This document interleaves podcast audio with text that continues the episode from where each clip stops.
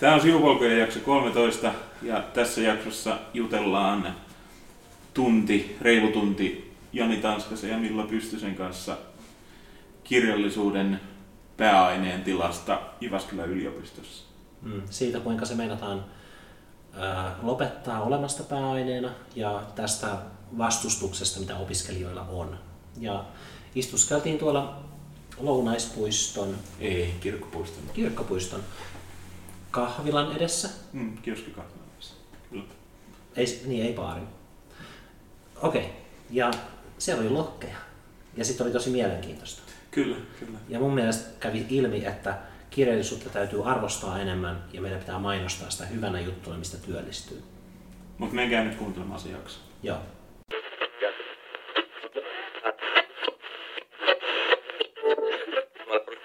Mutta haluatteko te esitellä ittenne? Kun meillä on tässä kaksi vierasta, niin me ei oikeastaan esitelty niitä vielä. Tuota, Jani, jos se aloitat. Esittelenkö mä itteni vai millä? Esittele mut, tehdään tämä. Okei, okei, tää käy hyvin. Täällä on aivan ihana Milla Pystynen, joka on Jyväskylän yliopiston kirjallisuuden, museologian, taidehistoria ja taidekasvatuksen opiskelijoiden ainejärjestö Corpus ryn koulutuspoliittinen vastaava. Siis Milla Pystynen. Ja lisäksi meillä on täällä Jani Tanskanen, joka on kirjallisuuden opiskelijana samaisessa ainejärjestössä myöskin hyvin aktiivisena ihmisenä sekä tekee lisäksi työtä toimittajana. Tervetuloa Jani Tanskanen. Kylläpäs tästä tuli nyt teatteria. Meitä ei tarvitakaan. Ei, ei, ei. Voi olla sivurahdissa. Ja keskustelemme siis aiheesta kirjallisuuden oppiaineen säilyttäminen, sen pääainestatuksen säilyttäminen Jyväskylän yliopistossa. Niin, Jyväskylän yliopiston johto aikoo tosiaan esittää yliopiston hallitukselle ensi viikon tiistaina hallituksen kokouksessa tai iltakoulussa, että hallitus esittäisi opetus- ja kulttuuriministeriölle kirjallisuuden koulutusvastuusta luopumista, mikä tarkoittaa sitten nimenomaan tästä pääainestatuksesta luopumista. Ja siihen, siihen on nyt reagoineet tosi monet tahot yksityishenkilöistä henkilöistä järjestöihin ja kannanottoja on tullut ihan valtava määrä näin lyhyessä ajassa. Milloin, oliko se ollut torstaina, kun tämä ruljanssi alkoi? Itse asiassa keskiviikkona tämä alkoi Joo. sillä tavalla, että opiskelijoille levisi tai opiskelijoille tuli tämä tieto tästä asiasta tuossa aamutuimaan. Mä heräsin, heräsin keskiviikkona tähän tietoon ja kerroin siitä heti ensityökseni Korpuksen eli meidän ainejärjestön FP-sivuilla, siis meidän hallituksen FP-ryhmässä kutsui hallituksen ja Korpuksen ylipäätään kriisikokoukseen. Tämä varsinainen niin kuin, tieto oli tullut yliopiston johdolta jo tiistain puolella siinä just vähän ennen kello neljää iltapäivällä. Eli tyypillisesti juuri ennen, ennen tota, perinteisen virkahajan päättymistä. Ja sitten siinä tiedotettiin siitä, että torstaina eli kahden päivän päästä on aamulla kello 9.15 infotilaisuus. Ja infotilaisuus koski nimenomaan tätä kirjallisuuden pääainestatuksesta ja koulutusvastuusta luopumista. Tuntuu, että kaikki otti tätä välittömästi niin kuin asiakseen. Mäkin kun heräsin, niin mulla ensimmäinen reaktio oli se, niin kuin, että okei, okay, no maailma on nyt näköjään muuttunut aika paljon, me ei voida asioille mitään ja kaikki vaan menee perseelle, mutta sitten heti kun näki ensimmäisen adressin tapaisenkin tai niin kuin tämmöisen niin kuin kuulutuksen, että tehdään jotain, niin kyllä sit siinä välittömästi oli mukana. Niin, mu- musta on itse asiassa ollut siis nimenomaan mukavaa nähdä se, että, että me ollaan kuitenkin kaikista huolimatta voitu vaikuttaa tähän ja ihmiset on voineet vaikuttaa tähän asiaan toisin kuin yliopiston johto ehkä oli alun perin ajatellut. Et mä siis on kun Matti Mannisen eli Jyväskylän yliopiston rehtorin puheista tulkinnut, että kukaan ei tietäisi tästä asiasta edelleenkään, ellei Oulun yliopisto olisi vuotanut tätä asiaa sovittua aiemmin eteenpäin. Eli luultavasti yliopiston johdolla oli tarkoituksena viedä tämä asia salaisena juttuna hallituksen kokoukseen ensi viikon tiistaina ja sitten vasta oltaisiin kerrottu jo tehdystä päätöksestä. Mm. Mutta nyt, mm, Musta on ihan upeata, miten kaikki, kaikki on reagoineet niin nopeasti, kun ottaa huomioon, että on kesäloma monet opiskelijoista on muilla paikkakunnilla ja miten kaikki lähti heti sillä mentaliteetillä liikkeelle, että nyt tehdään tälle asialle jotain. Joo. Eikä, ei oikeastaan tullut semmoista niin kuin päättömän vouhotuksen vaihetta, mikä olisi voinut tulla. Tämä kun sanoit Milla tuosta kesälomasta, niin tulee mieleen, että siis on, on jotenkin tämmöisiltä isoilta konserneilta ja yhtiöitä ja organisaatioilta hyvin tyypillinen viestintästrategia, että nimenomaan kesäaikaan ruvetaan ajamaan tämmöisiä asioita, ettei vaan kukaan asian Kyllä, osa, ettei kukaan asianosainen voi vaikuttaa asiaan. Mutta nyt siitä huolimatta kirjallisuuden opiskelijat, kirjailijat ja henkilökunta on nousseet aika hyvin puolustamaan omaa oppiainestaan. Tuntuuko teistä, että jos puolustetaan oppiainetta liian ehkä satiirisesta tai rankasta tai tämmöistä, niin voisiko, voiko se ehkä pahentaa tilannetta tai miten johto reagoi yleensä tämmöisiin? Tuossa äsken kun tehtiin semmoinen aika sarkastinen ö, sketsihaastattelu, niin ö, se mietitytti kyllä, että onko tästä nyt sitten enemmän haittaa vai hyötyä, mutta se oli kyllä hyvin viaton, että se oli enemmänkin tiivistelmä niistä retorisista malleista, mitä on ollut yhteiskunnassa nyt leikkauksista ja kaikista. Että Mun mielestä, että, tai mä oon ihan, ihaillut meidän toiminnassa nyt sitä, että me ollaan pystytty argumentoimaan tosi järkevästi ja ottamaan sellainen virallinen kanta, ettei, ettei ole pystynyt heittämään meitä vastaan hirveästi tunneargumenttia, mm. että me, me ei olla niin kuin ihan tunneövereissämme vain muutosvastarintaisia sen takia, että niin kuuluu olla, vaan meillä on oikeasti selkeät perusteet ja me esitellään ne loogisesti. Se on mun mielestä tosi tärkeää tässä. Siitä huolimattahan Jyväskylän yliopiston strategiajohtaja ja myös henkilöstöjohtaja kun ottivat tässä asiassa selvästi semmoisen agendan, että kaikki vastustus nyt olisi jotenkin niin kuin tunnelähtöistä ja siinä ei olisi mitään rationaalista mukana, mutta niin kuin Milla sanoit, niin hyvin tämä asia ollaan saatu, saatu käännettyä meidän puolelle. Siis tämä on ihan, kaikki lähtee rationaalisista perusteista käsin tämä kritiikki. Mutta sitten taas Paavo kysyi tuosta satiirista, niin kyllä siis, kyllähän satiirille on varmasti paikkansa ja sitä tarvitaan. Ja kyllä siis valtaa pitäviä kohtaan pitää olla aina oikeus satiiriin, mutta mä en ehkä ajattelisi niin, että se olisi mitenkään niin kuin korpuksen eli kirjallisuuden opiskelijoiden ainejärjestön tehtävä levittää sitä satiiria, mutta totta kai yksityishenkilöt ja, ja media ja ketkä hyvänsä voi tehdä satiiria aiheesta. Niin, Joo, tämä oli ihan yksityishenkilön käsikirjoittama ja otti myös vastuun siitä, että korpus ei ole mukana siinä, mutta varmasti niin hengessä korpus on luultavasti mukana, tai ne korpuksen jäsenet, jotka pitävät siitä sketsistä. Mielestäni Mikko veti sen aika hyvin. Millainen Jani muuten, sä olit siinä torstain tilaisuudessa. Mä olin silloin itse töissä ja juurikin samoihin aikoihin annoin haastattelua puhelimitse keskisuomalaiselle. Niin osaat sä kertoa, millaiset tunnelmat siellä infotilaisuudessa oli rehtorin kanssa? Joo, tässä ti- tietysti nyt niin kuin ennen kaikkea mua huvitti se, että kyse oli siis nimenomaan infotilaisuudesta eikä vaikka keskustelutilaisuudesta. Aivan. Et siellä yliopiston johto laskeutuu sieltä torneistaan kertomaan maanmatosille, että nyt me sovellamme teihin tällaisia toimenpiteitä.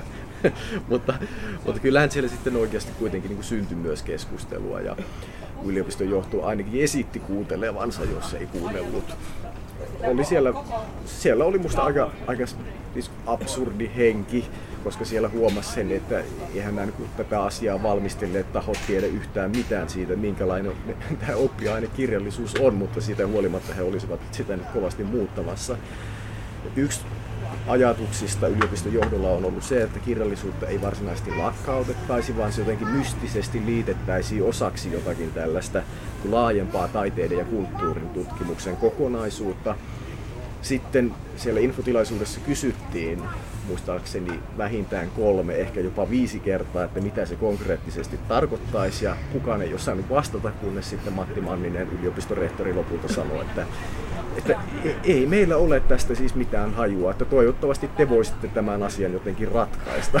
Ja, ja siis onko, onko tuo suora lainaus? Kylläkin. Ja okay. nyt siis ei, ei, nyt varmasti aivan niin kuin sanatarkasti, niin, niin, mutta kuitenkin. viesti oli tämä. Ja mua kyllä niin kuin hieman ihmetyttää tämä, että, että varmasti ihan niin taiteiden ja kulttuuritutkimuksen laitos ja opiskelijatkin on valmiita miettimään kaikenlaisia rakenteita uusiksi, mutta tietysti tätä asiaa edesauttaisi, jos, jos niin jo lähtökohtaisesti juteltaisiin ensin meidän kanssa, eikä vaan tiput, aloitettaisiin tämmöisenä pommina, että mm. hei, teidän kuuluu nyt toimia näin. Mm, ja nimenomaan se, että kyllä varmasti kaikki, kaikki meillä ymmärtää, millainen tilanne yliopistoilla on ja että on pakko tehdä muutoksia eikä sille, sille mitään mahda, emme sitä vastaan olla missään nimessä.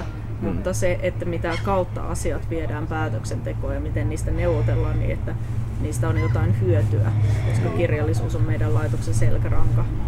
Kyllä, ja hyvin luultavaa on, että jos nyt kirjallisuuteen kajotaan noin voimakkaasti taiteen ja kulttuurin tutkimuksen laitoksessa, niin se johtaisi muutaman vuoden sisällä koko laitoksen kuolemaan, koska kirjallisuus on se taiteen ja kulttuurin tutkimuksen laitoksen yksi lehmä, joka vetää rahoituksen tälle laitokselle. Mm. Jos kirjallisuus poistetaan, niin sitten päättäjien on helppo parin vuoden päästä katsoa, että hei, täällähän nyt on joku tämmöinen hassu taidekasvatus ja taidehistoria, että eiköhän lakkauteta saman tien nämäkin ja tuo museologia myös.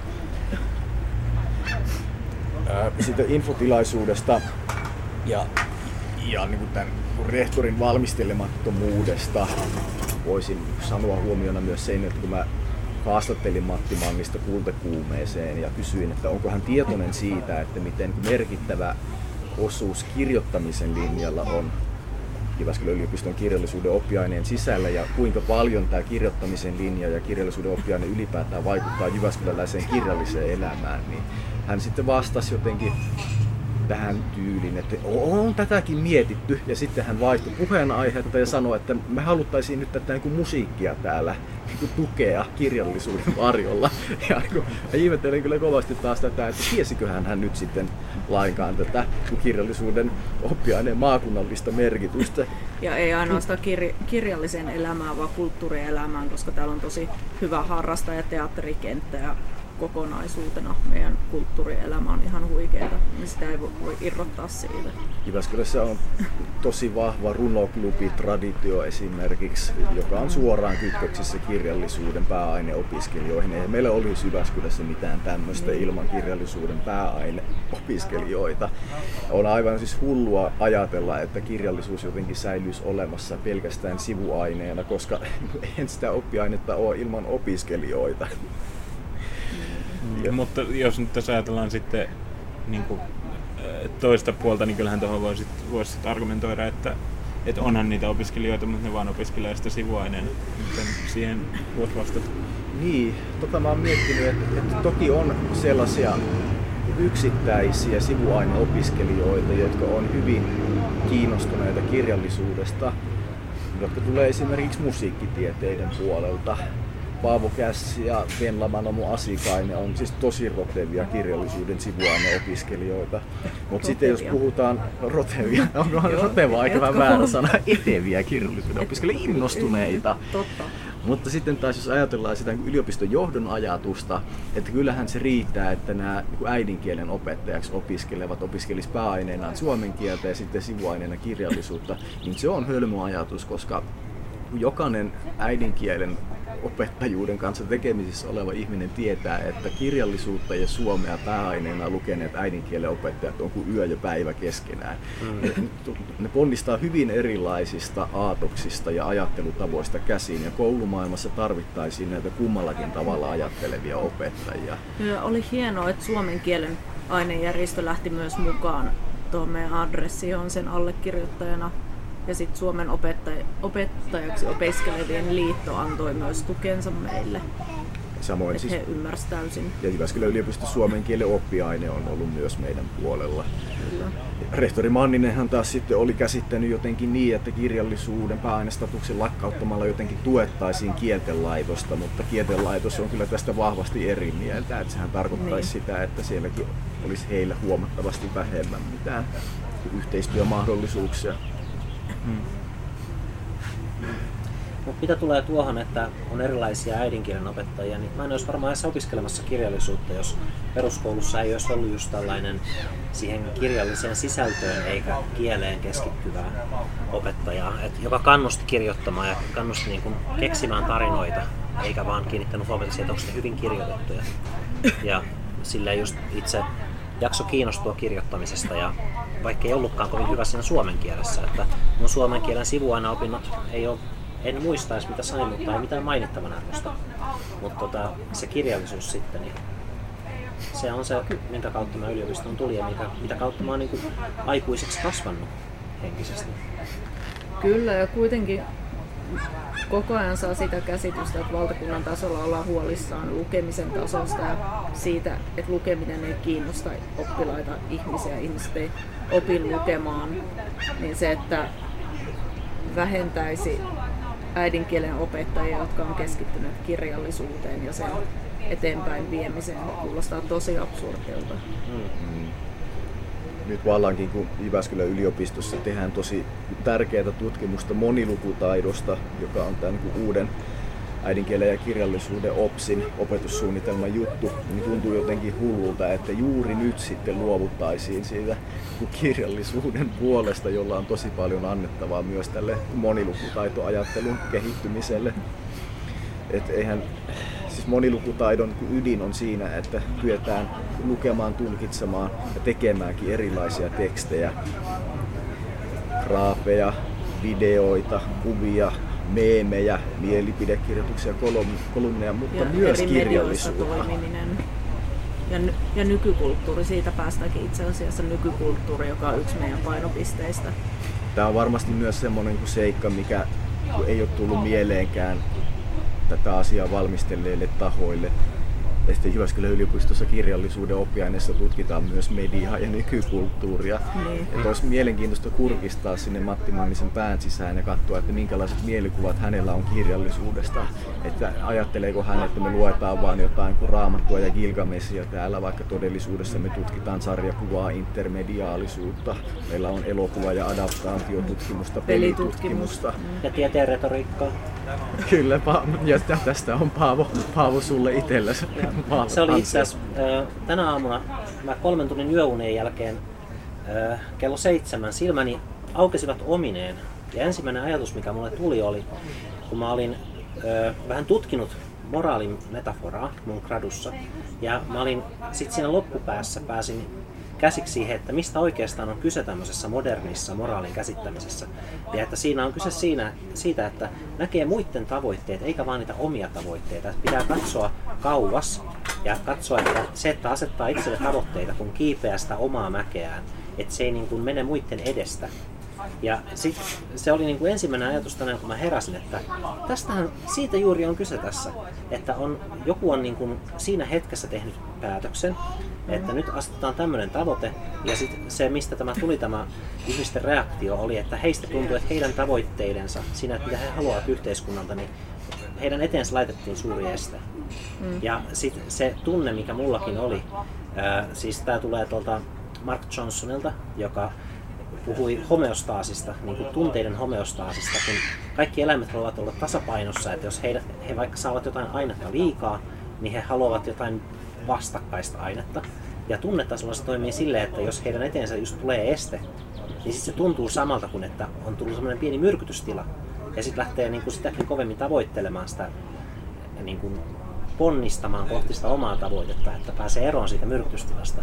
Ja niin kuin tässä, tässä kontekstissa niin toi vaikutti just sopivalta esimerkiltä, kun en ole vielä palauttanut mun gradua, niin mä kun näin tuossa mun graduohjaajaa ja sitten mainitsin tästä ajatuksesta, jonka sain tänä aamuna, niin se oli silleen, että joo, siitähän saa alaviitteen, mutta katsotaan nyt miten tässä käy, ettei ole sitten vaan huono muisto.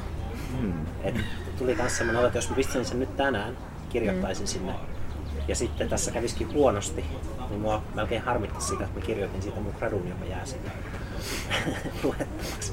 Kirjoihin vaikka, vaikka sitten alaviitteeseen. Tässä on helppo kysymys. Minkä takia kirjallisuutta pitää opiskella? Tai minkä takia, pitää, minkä takia kirjallisuutta pitää opiskella ja tutkia? Jotta me pystytään ymmärtämään ympäröivää kulttuuria, maailmaa ja itseämme. Mun mielestä siitä voidaan keskustella viitisenkymmentä tuntia, että mitä mm. se esimerkiksi voi tarkoittaa, mutta mun mielestä se kiteytyy siihen. Ja sitten se Johnsonkin, jonka äsken mainitsin, niin vaikka se on lingvisti ja filosofi, niin se sanoi, että esimerkkejä tämmöisestä siitä, että mitä on hyvä elämä ja miten moraali voi ymmärtää, niin löytää parhaiten just tarinoista. Et mm. Sen takia mä voin käyttää kirjallisuuden tutkimuksessa sitä lähteenä, koska tarinoihin me aina käännytään, kun me katsotaan, miten yhteiskuntaa pitää just johtaa ja näin. Niin. Tarinoilla on aivan siis valtava voima ja on jopa niin ajateltu, tai tietyt teoreetikot on ajatelleet, että ihmiset ei oikein siis osaakaan ajatella muuten, muuten kuin tarinoiden kautta. Ja se vaikuttaa myös siihen, että minkälaista politiikkaa ihmiset tekee, minkälaista teknologiaa ihmiset duunaa. Tarinat, narratiivit ja kirjallisuus ei ole mitenkään semmoinen niin kaikesta muusta erillinen saareke, vaan ne kietoutuu ihmisen elämään ja toimintaan tosi monenlaisin tavoin. Nyt Milla sanoi tuossa siitä, että olennaista on se, että kirjallisuuden avulla voidaan ymmärtää maailmaa ja muita ihmisiä ja itseämme, niin näin se juuri on, mutta sit siitä voidaan vielä niin keskustella kirjallisuustieteen sisällä, että minkälainen prosessi siinä on taustalla, että heijastaako kirjallisuus muuta maailmaa vai onko pikemminkin niin, että kirjallisuus vaikuttaa muuhun maailmaan vai onko kirjallisuus enemmänkin tämmöinen kuin omalakinen systeemi, jolla on kuitenkin oma paikkansa. Tässä on pakko kertoa niin ympäristöstä tuleva huomio, että tuolla on Jyp, Jypin logon suunnitellut Jukka Nousiainen saapui tuonne viereiseen pöytään. No, oh. ollaan, nuori mies. ollaan parhaillaan täällä, täällä Jyväskylän kirkkopuistossa. Juu, täällä on ihanaa. Lokit lentelee. Minäkö lihaa Aurinko paistaa. Terve vaan Jukka. Musta tuntuu, että lokit on kuuluneet paremmin kuin me. Ei ole jäänyt huomaamatta. Niin. Osaiskin puhua noin. Ai kuin lokki. Kuin? Joo, se on kyllä ihanaa linnun laulua, hivelee sielua. Joo, mutta niin, niin siis kirjallisuudesta puhuttiin aika Niin, ja jotenkin mulla ja jotenkin tarve sanoa kirjallisuudesta sellaisena jatkuvana vuorovaikutuksen ja merkityksen annon kenttänä, joka on jatkuvaa mutta en muista oikein enää, miten halusin muotoilla tämän lauseen. Hmm. Jypin logo rupesi nyt hallitsemaan Jyp, Jypin logo alkoi, alkoi hallita nyt kyllä. Urheilu ajaa kaiken edellä. Mm. Mutta minä mietin sitä, että, että, että on Mie ainakin ymmärrän täysin sen, just sen ajatuksen siinä, että, että kirjallisuuden tutkiminen opettaa ymmärtämään maailmaa ja kulttuuria, mutta se, ei, se voi olla monelle ihmiselle aika vaikea ymmärtää, mitä se tarkoittaa. Et, et, miksei vaikka, et, et se, moni voisi ehkä sanoa siihen, että et no miksi kirjallisuuden opiskeluun tarvitaan jotain yliopistoa, koska ei kirjoja voi lukea. Nehän on kaikkien saatavilla, kirjastoja on joka paikassa. Ää... Niin. Ihan niin kuin kaikkea muutakin, voi vaan tehdä itse. Niin, niin, mut, elokuvia voi tehdä itse ja sitten voi mm. katsoa ja ei niin. tarvitse sille ymmärtää. Niin. Se on just mutta eh, ehkä, ehkä kirja, kirjallisuudessa häiritsee, hä, häiritsee myös se, ettei sen hyötyä ole mitattavissa niin selkeästi tai semmoisella määreillä, millä me ollaan totuttu mm. mittaamaan kaikkea. Ja sen takia, sen takia sitä sitten ei välttämättä arvosteta. Joo. Ja siis ylipäätään tuo siis kirjallisuuden ja hyödyn suhde on semmoinen, mitä on problematisoitu paljon myös kirjallisuustieteen sisällä. Ja niin kuin aika monethan, monet kirjallisuudesta kiinnostuneet ihmiset haluaisi jotenkin pitää kiinni semmoisesta ajatuksesta, että tästähän niin ei mitään hyötyä ole, että kirjallisuudella on itseisarvo. Mm. Mutta sitten taas kyllä niin kuin sit kirjallisuudella on myös hyötyarvoa. Siinä avulla voidaan oppia kieliä, voidaan oppia ymmärtämään muita ihmisiä. Mutta toki sitten näitäkin juttuja on, on kyseenalaistettu. Et esimerkiksi mulla oli Ylen kirjakerhossa tamperelainen narratologi Maria Mäkelä haastateltavana ja Maria on ollut vahvasti sitä mieltä, että niin kuin hänestä kirjallisuutta ja hyötynäkökulmaa ei pitäisi yhdistää sillä tavalla ainakaan ainakaan niin, että se menisi tämmöiselle niin kuin jumppa-asteelle, kun että mediassa puhutaan, että kirjallisuus on mielen jumppaa ja nyt opit ymmärtämään puolisoasi, kun luet kirjoja. Mutta sitten taas kun maailma nyt on näin raadollinen, että vaikka ollaan pääainestatus kirjallisuudelta viemässä, viemässä, niin sitten ehkä pitääkin taas selittää sitä, että mitä kaikkea hyötyä kirjallisuudesta ja sen lukemisesta ja tutkimisesta on. Mm. Mutta sitä on hyvä avata ja sitten toi, toisaalta jos miettii yhtä meidän laitoksen painopistettä, mikä on kirjallisuusterapia, niin siinä taas on mitattavissa paljon helpommin myös se hyöty. Hmm.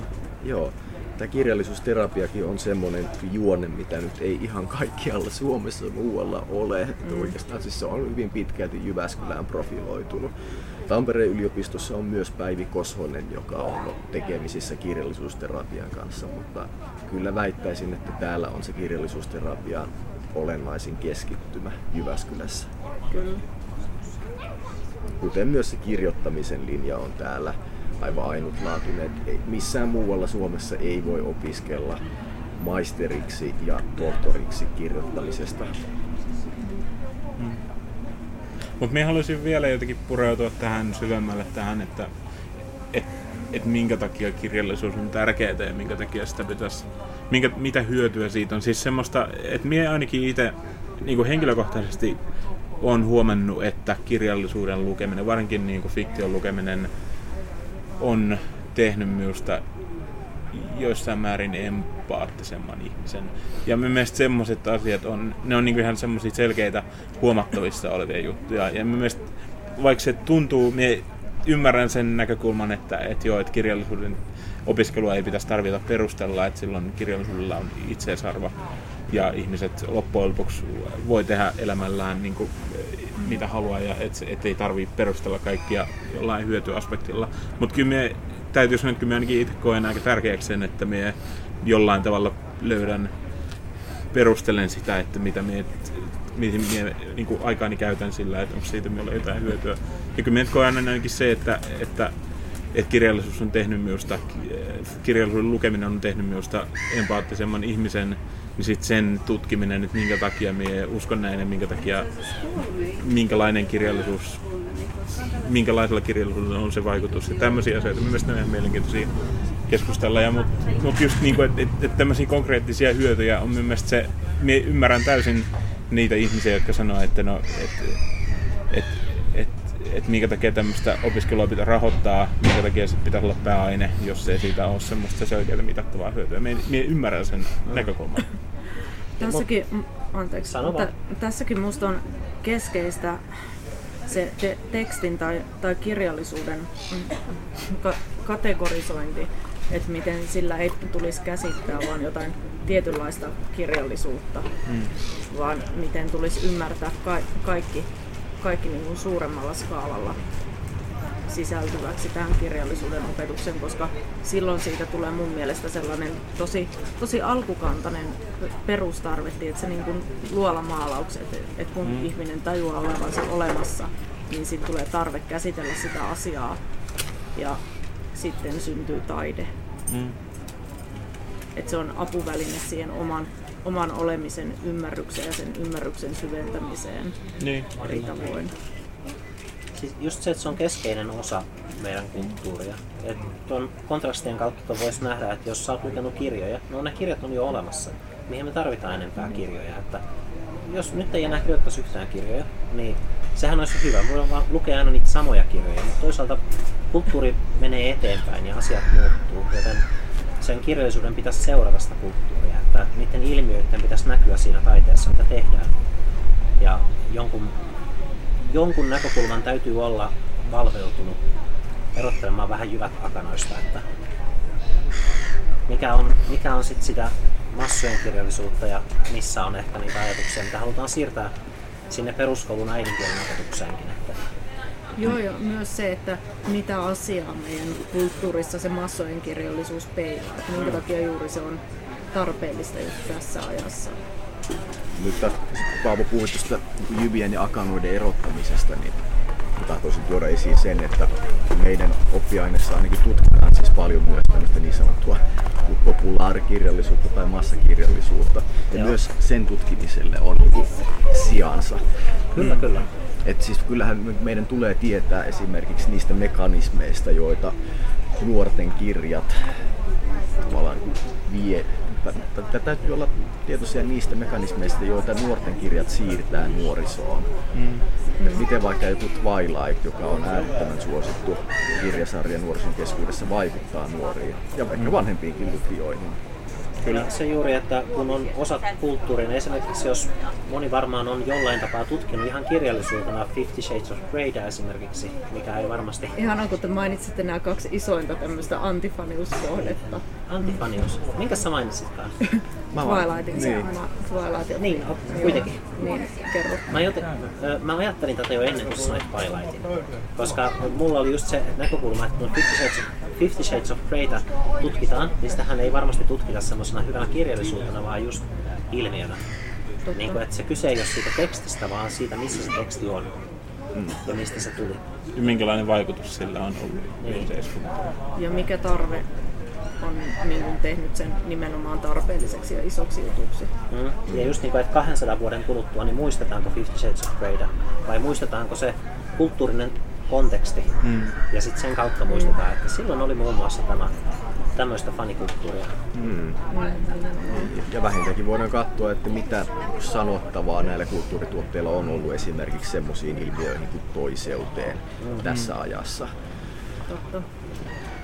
Ja just on, mielestäni on hyvä muistaa se, että niin kuin tässä oli aikaisemmin mainittiinkin, että kirjallisuus, kirjallisuuden opiskelu ei ole pelkästään kirjojen lukemista tai niiden tutkimista, mutta siihen liittyy myös just pelit ja, ja elokuvat ja kaikenlaiset teatteri, kaikenlaiset tarinat.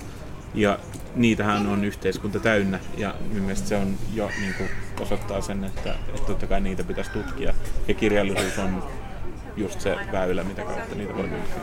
Mä olin itse asiassa meidän humanistisen tiedekunnan tiedekuntaneuvostossa nujimassa, tai en ollut, mu- joku huutelee tuolla vieressä. Aha, tää on tämä joku, Se on se saarnaajan mies. täällä Jyväskylässä on tämä saarnaaja mies, hän huuteli polkupyörän selästä. Hetkinen, mitä olit sanomassa? Niin siis humanistisessa tiedekuntaneuvostossa oltiin päättämässä siitä, että luotiin tämmöinen yhteinen pelitutkimuksen opintokokonaisuus IT-tiedekunnan kanssa. Ja siinäkin nimenomaan kirjallisuudella ja nykykulttuurin tutkimuksella on ollut hyvin kuin keskeinen sijansa.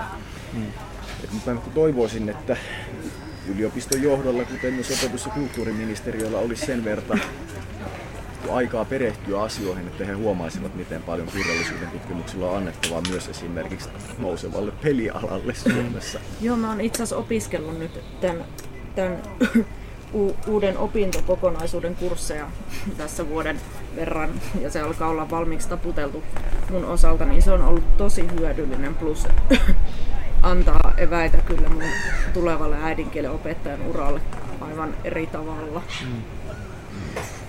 Ja pelithän on tosi iso osa nykyään kulttuuria. Sitä ei välttämättä ihmiset, jotka ei ole yhtään siinä maailmassa sisällä, niin ei edes huomaa, mutta niistä on tullut semmoinen, ne on kasvanut tavallaan semmoista niin kuin lapsien viitteestä ihan semmoiseen, että se on, et, se on ihan selkeää, että se on niin kuin, ne, niitä pitää, niihin pitää suhtautua ihan samalla niin kuin vakavuudella kuin mihin muuhun sa- taiteen alaan. Et se on Kyllä, oikeasti- ehdottomasti. Ja vallakin kannattaa miettiä, että halutaanko me, että on semmoisia niin tylsiä pelejä, jossa lähinnä vaan mätkitään jotain ukkelia, vai halutaanko me semmoisia hyviä juonivetoisia pelejä, jotka toimiikin ja sitten melkeinpä samalla tavalla kuin hyvä arvostettu korkeakirjallisuus. Kyllä minä väitän, että siis toimii ihan samalla, ei, ei, edes, ei edes melkeinpä samalla tavalla.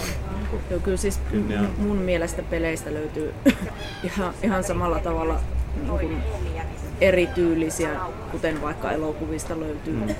Hollywood mainstream-elokuvat ja sitten indie-elokuvat ja erityyliset erilaista. Ei mennä kovin kauas tälle sivupolulle, mutta ihan niin kuin, että osoittaaksenne, että me puhutaan samasta asiasta, niin onko teillä mitä semmoisia mielessä suosikkipeliä, mi- mikä, missä on tarina tai tämmöinen? No mä en ole itse asiassa siis itse ehtinyt kyllä pelata vuosiin, mutta nuorempana varmaankin siis tyyli joku HL2 eli Half-Life 2 on ollut semmoinen omaan elämään ja ehkä jopa identiteettiin vaikuttanut juonipeli. No, mulla on ollut monestakin syystä ihan liian vähän aikaa pelata nykyään, mutta varmaan niin kuin, no oikeastaan ehkä Mass Effectit oli mulle semmoinen niin kuin iso juttu, mistä joskus vieläkin baarin pikkutunneilla ollaan vähän juteltu ja pienet itkut tirautettu ystävien kanssa, kun ollaan muisteltu, että mitä kaikkea siellä aikoinaan tapahtuikaan.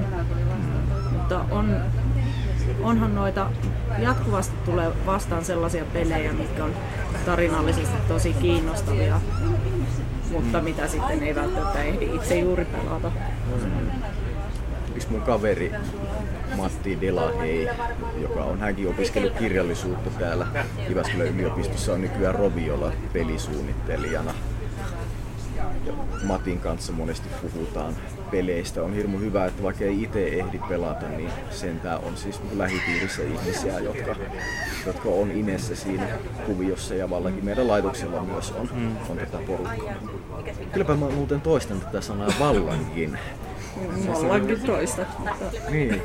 Siis tämähän on niin tämmöinen niin Mauri Pekkariselta omaksuttu sana varmaan. Mulla on, kun mä palautan mun gradun, niin mä koitan pelata mun PlayStation 3 kirjaston läpi enemmän tai vähemmän. Siellä on myös Mass Effect. Mitä kaikkea mä oon kokeillut, mutta sitten ei ole riittänyt aika. Mutta jos lopettaa opiskelun, niin sitten voi pelata. Vihjeenä. Tai sitten voi tutkia pelejä, jolloin voi opiskella ja pelata. Mutta mä oon ymmärtänyt, että pelien tutkimiseen yleensä liittyy se vaihe, että pelataan peliä niin kauan, että se ei enää ole hauskaa. Kyllä. Sekin, sekin on totta. Niin, tätä sama koskee monesti siis myös kirjallisuuden tutkimista. Ja, että, kun selaa sitä samaa, samaa romaania 30-50 kertaa, niin lopulta rupeaa jo kyllästymään. Ja parasta on sit, kun sulle tulee heittämään läppää siitä joku ihminen, kuka ei ole tutustunut siihen sun mielestä tarpeeksi. Ja siitä lähtee päälle se vaihe, että nyt minä kerron taustoja. Joo, mutta musta onkin siis kanssa mielenkiintoista se, että vaikka kun mä itse tutkin Arttu Paasilingan ulvovaa mylläriä sieltä vuodelta 1982, niin hirmu monet ihmiset tahtoo kysellä multa siitä, että mitä ajatuksia mulla on siitä ulvovasta mylläristä. Sitten mä yritän aina kääntää sen ajatuksen toisinpäin, että ei, kerro sä mulle, että mitä sinä ajattelet siitä kirjasta.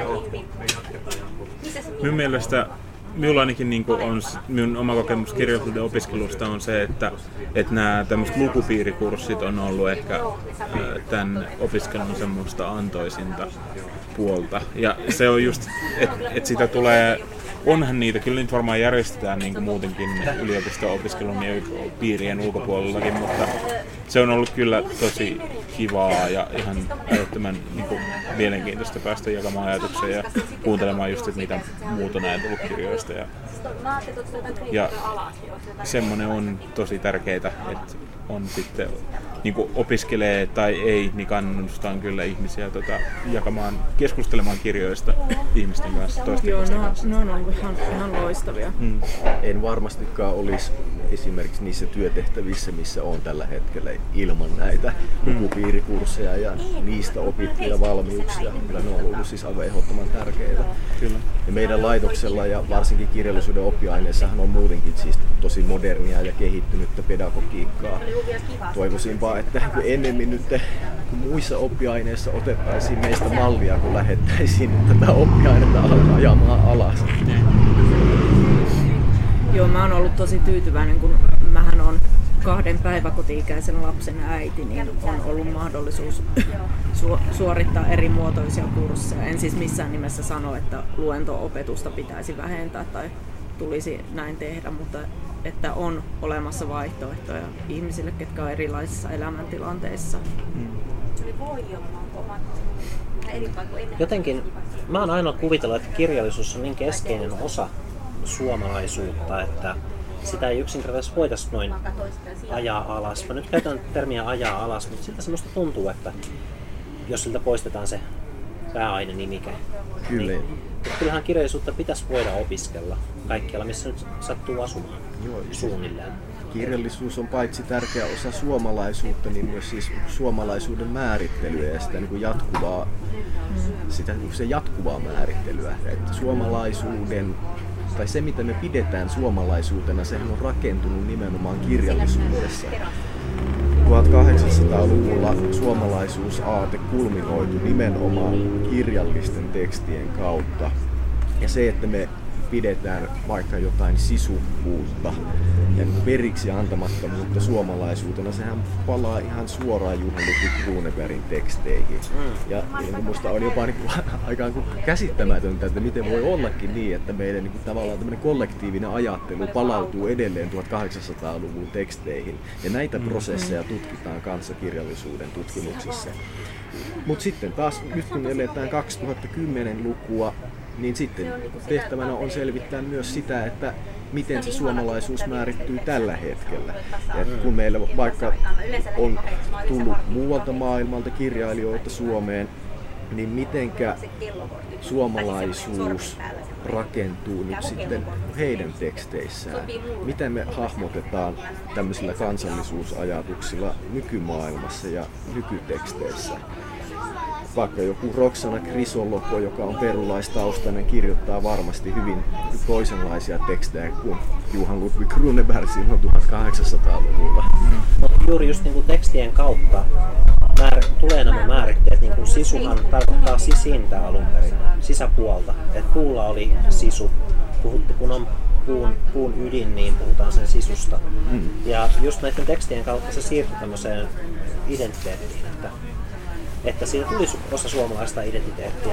Jos näitä sanoja ei olisi muistettu siinä muodossa, kun ne oli, niin niistä ei olisi voinut rakentaa identiteettiä. Olisi vaan muutettu sanastoa ja sitten olisi vaan puhuttu asioista hyvin objektiivisesti.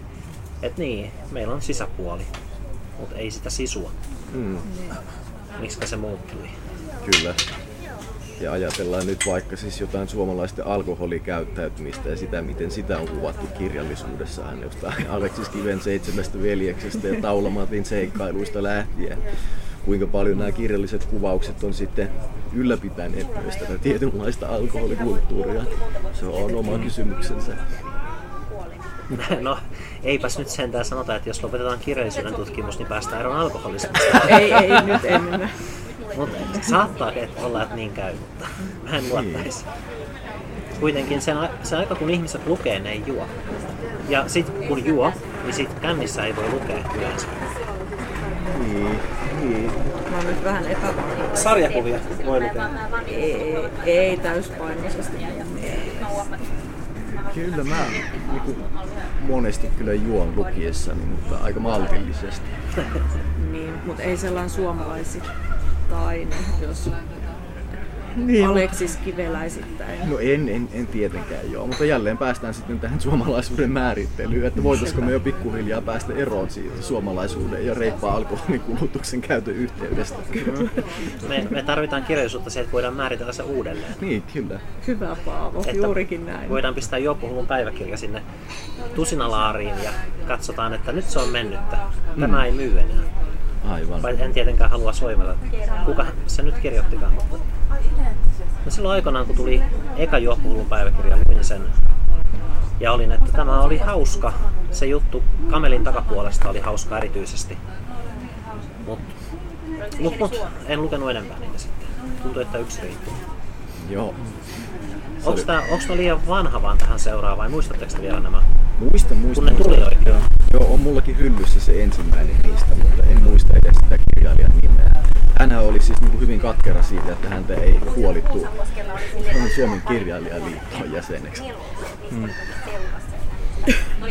Myös itse asiassa tällä, tämän tyyppisetkin asiat on kirjallisuuden tutkimuksen heinää, että, että keitä ihmisiä hyväksytään kirjailijoiksi ja kirjailijaliiton jäseniksi. Nyt tota, keväällä oli suurta polemiikkia Hesarissa ää, erään oululaisen väitöskirjan tiimoilta siitä, että minkä takia muilla kielillä kuin suomeksi tai ruotsiksi kirjoittavia kirjailijoita ei hyväksytä meidän kirjailijaliittoihin. Suomessa on siis kaksi kirjailijaliittoa, toinen ruotsinkielisille ja toinen suomenkielisille, ja jos kirjoittaa jollakin muulla kielellä, niin sitten, sitten ei voi liittyä kumpaakaan näistä liitoista. Lisäksi on tämmöinen yhteispohjoismainen saamelaisten, saamelaisten kirjailijoiden yhdistys, mutta se on vähän oma kuvionsa sitten. Joo. Äh, olisiko muuten tuohon saamelaisten kirjailijoiden yhdistykseen jotain yleistä kommenttia sen pohjalta, että kun me oltiin tuossa tilassa jaksossa 11, 12 ja sitten äh, me niin, hain sitten, joudun etsimään netistä näitä saamelaisia kirjailijoita ja löysin viisi, jotka olivat kaikki kuussassa kymmenissä. Minkälainen mielikuva sulla on saamelaisesta kirjallisuudesta? No, saamelaisesta kirjallisuudesta tiedetään Suomessa aivan liian vähän, mikä on käsittämätön juttu, ja siinäkin nimenomaan kirjallisuuden tutkijoilla on paljon annettavaa. Meidän yliopiston lehtori Kaisa Ahvenjärvi on saanut koneen säätiöltä onneksi apurahaan tämmöisen saamenkielisen runousantologian kokoamiseen, jossa olisi sekä saamenkielisiä alkutekstejä että sitten suomennoksia niistä. Et saamen kielestä suomalaista kirjallisuutta on suomennettu aivan käsittämättömän vähän. Sitä pitäisi saada suomennettua, ei se, ei se muuten tule suomalaisten tietoisuuteen. Mitäpä muuta mä nyt sitten saamelta saamelaisten kirjallisuudesta tähän sanoisin, mutta herääkö sulla, sulla millä mitään ajatuksia? No ei, mutta mä tiedän, että ainakin saamelaisilla pelin kehittäjillä on oma yhteisö, Oho. johon mulla itse asiassa on kontakti syntynyt juurikin vähän aikaa sitten. Että siellä varmasti on näitä 60 korvilla olevia kirjailijoita, mutta että saamenkielinen nykykulttuuri myös on aktiivista. Mm. ehkä olisi syytä nimenomaan tämän kääntämisen kautta tehdä Joo, vuorovaikutustyötä. kyllä. Ajattelit sä Paavo siis niin alun perin tuolla sun kysymyksellä tai kommentilla sitä, että onko saamenkielinen kirjallisuus jotenkin ukkoutumassa? Joo, tuo voi olla jotain, mitä voi ymmärtää siitä, mitä sanoin. Mutta äh, mun kysymykseni viittasi lähinnä siihen, että mä en tiedä muuta kuin ne muutaman kirjailijan, mitä löysin. Että ilmeisestikin on paljon kirjailijoita, mutta ne ei vaan ole, mä en vaan pysty löytämään niistä helposti tietoa. En tietenkään tiedä, onko heitä nyt niin paljon, mutta on heitä nyt siis jonkun verran ja heitä olisi hyvä tuoda tapetille enemmän. Mutta sitten taas jos ajattelee tuommoista niin kirjallista ukkoutumista, niin sitä tapahtuu tällä hetkellä ehkä enemmänkin siis suomenruotsalaisten keskuudessa. Suomenruotsalainen runous on ukkoutumassa tällä hetkellä tosi pahasti. Et ei nyt tänä vuonna esimerkiksi ei ole kustannettu tai julkaistu yhtäkään esikoisrunokokoelmaa suomenruotsalaisessa skeneessä. Ja se on huolestuttavaa. Onko meillä sitten niinku pelkästään tämä Jöstä Ågren ja, ja, ja tota Klaas Andersson ja muut tämmöiset vanhat, siis loistavaa lyriikkaa kirjoittavat tyypit, mutta että olisi tietysti kiva tämän tradition jatkumisen kannalta, että tulisi uusiakin nimiä kehiin. Niin toivoisin heidän saavan jatkavi- jatkajia kuitenkin. Aivan. Toi, ai mitä sanoit? Sanoin, että toivoisin heidän saavan jatkajia. Aa, mä kuulin jotain akkautumisesta. no. Siis koska mä, mulla pisti korvaan toi, no moottoripyörä totta kai, mutta myöskin pisti korvaan just, että on, on sana ukkoutuminen, mutta liittyykö, tuleeko se luonnostaan, tuntuuko, että kirjailijat ovat pitkälti miehiä tai näin niin kuin, Tietysti, Sieltä- niin, tietysti niin. kielessä ja kulttuurissa nyt näkyy tämmöinen niin tietty mieskeskeisyys aika vahvasti muutenkin. Joo. Mutta kyllä var, varmaan niin tässä tapauksessa on kyse myös niin itse asiassa mä unohdin lisätä, että just nimenomaan niin suomenruotsalaisilla. Joo, siis kyllä siinä taitaa olla kyse myös siis ihan kirjaimellisesti ukkoutumisesta, että eipä näitä siis kun naispuolisiakaan runoilijoita siellä nyt ihan älyttömästi ole. Tosin nyt täytyy heti sanoa, että en ole kyllä mitenkään siis suomen-ruotsalaisen kirjallisuuden asiantuntija. Eli älkää luottako minuun. Siinäpä syy tutustua lisää. Niin.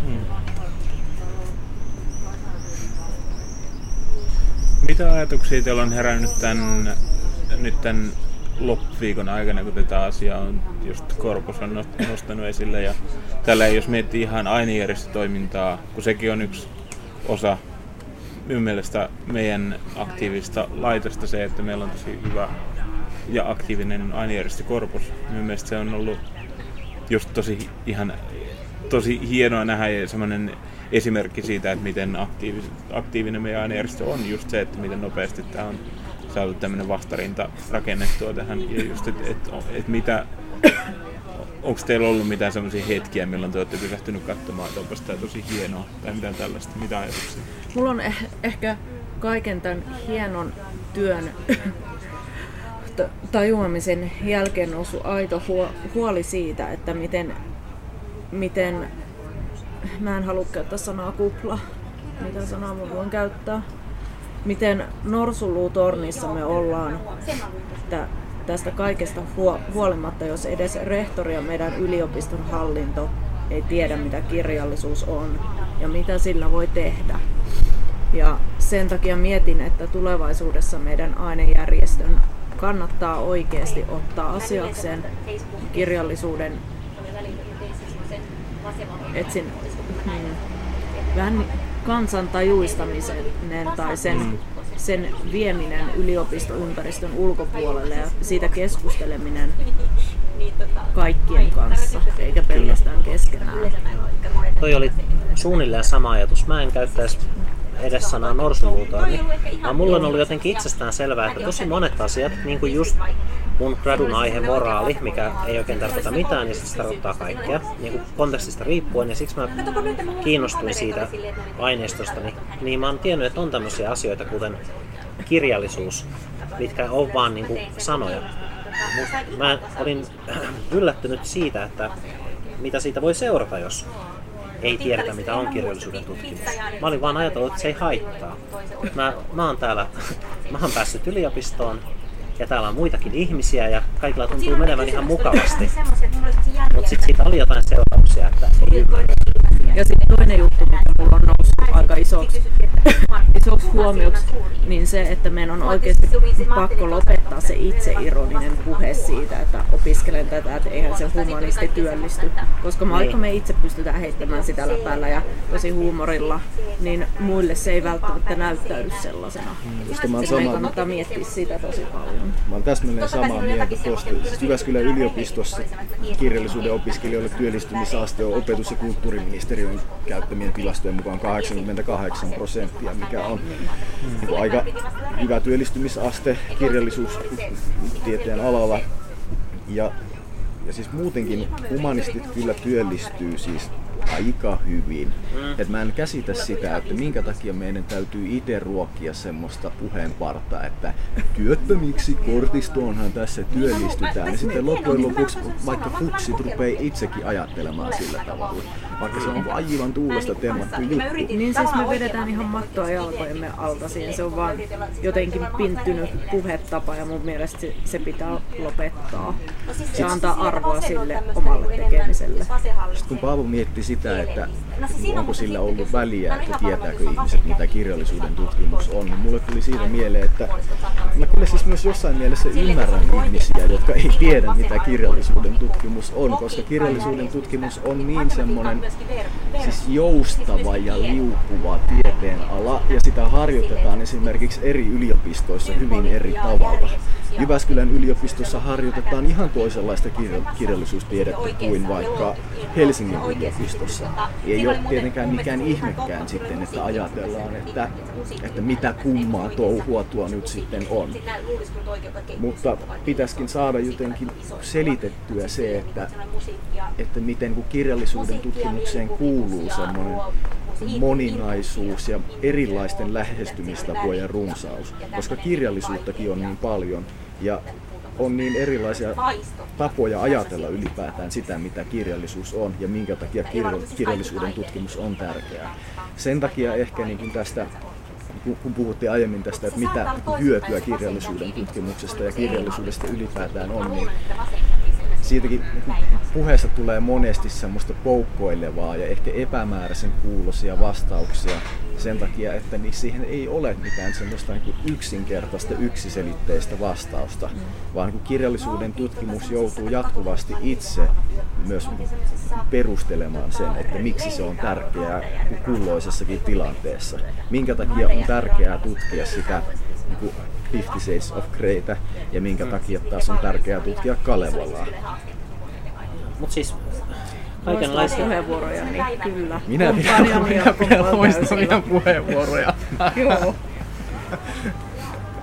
Nyt siis, ei mitään olin... vaatimattomuutta täällä.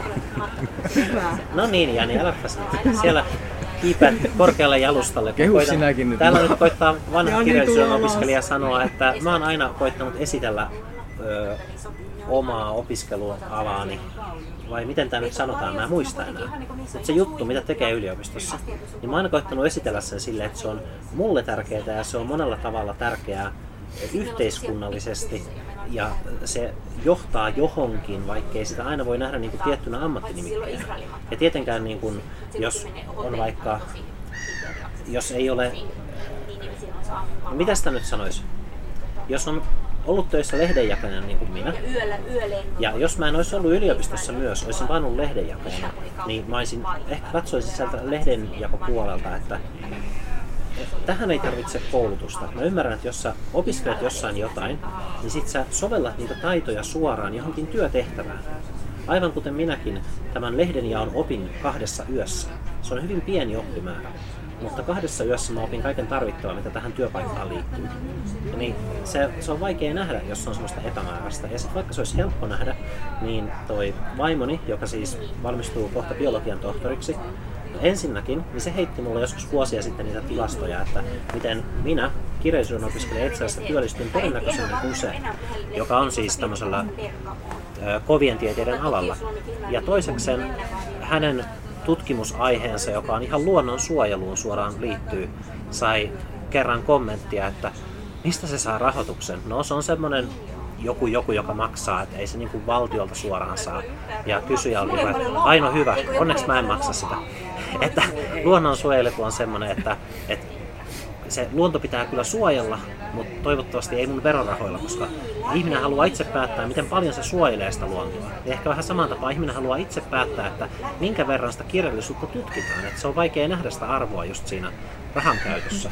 Että se on enemmänkin semmoinen oma entiteettinsä. Niiden päätösten tekemisessä auttavat ne tarinat, joita käyn läpi oppilaitteni kanssa, kun olen valmistunut täältä äidinkielen opettajaksi.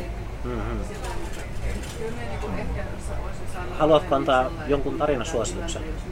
Tarinasuosituksen. Mulla on toi, jotka omelasesta poistuvat, on mun suosikkitarinani.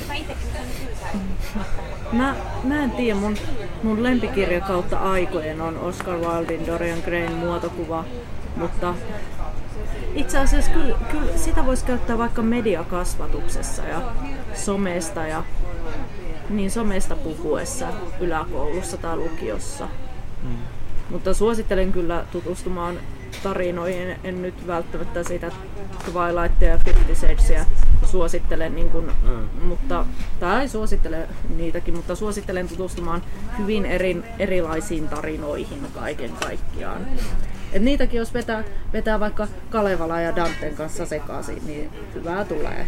Ja sitten just tämä, että millä tavalla kirjoitetaan. Mä olin eilen Hemingwaysissä, pelasin Scrabblea vaimoni kanssa ja noukin siitä kirjan hyllystä. Se oli, koostui kirjeistä tämä kirja, en nyt muista kenen kirjeistä. Ja Toivottavasti ei ollut verta. avasin sen umpimähkäisestä kohdasta ja kirja Itse alkoi... siitä. Etkä tykkää. Tykkään, tykkään, siis, joo. Antakaa Paavon jatkaa. Anteeksi. Tämä on lyhyt juttu. Joo. Niin avasin ihan sattumanvaraisesta kohdasta ja tämä kirja alkoi Hyvä Kekkonen. Ja sitten näin presidentille voitiin joskus 60-luvulla puhua ihan vaan. Vai milloin se nyt eli? Joo, okei. Okay. Toi jos on suunnilleen kohdilleen. Anteeksi siis 80-luvulla. Mutta se He- Hemingway on musta siis niinku vielä hyvä niinku baarivalinta, koska sekin, sekin tulee siis kirjailijan nimestä. Ja Tätäkään baaria meillä ei olisi ilman. Meillä, meillä on siis aivan suunnattomasti kaikkia katujen nimiä ja pankkien nimiä, jotka palautuu kirjallisuuteen tai Kalevalaan ja kirjailijoihin. Ja sit, siis vaikka joku siis kvarkki, kvarkki, joka on fysiikan termi, palautuu James Joycein kirjaan ja sit siinä kehitetty tämmöiseen nonsense-sanaan. Moottoripyörät siellä menee. Niin siis nämä on kaikki osoituksia siitä, että miten keskeinen sija kirjallisuudella on meidän elämässä ja maailmassa. Senkin takia kirjallisuutta pitää tutkia ja opettaa. Myös pääaineena. Kyllä. Täällä alkaa tulla kylmä. Olisiko joku loppu, loppukommentti vielä? Kun Minä haluaisin vielä kuulla Janin lempitarinan. Ja niin kuin sekä tähän podcastiin että ihan henkilökohtaisesti mielenkiinnosta. Herra Jumala. Etkä, etkä nyt kerro mistään henkilökohtaisesta kokemuksesta, vaan ihan niin kuin mainitsit tarinan nimen ja sitten se on siinä. Niin, joo. Ja sitten päästään Se on sisään. kyllä ihan hirvittävä kysymys. Siis Ei- lempitarina. Koska niitä on satoja. Siis se voi olla, niin no, en lähde tästä rajaamaan nyt. Pelataan täällä kovilla panoksilla, se on nyt oltava yksi. Kyllä. Okei, yksi ja puoli. Okei, no siis...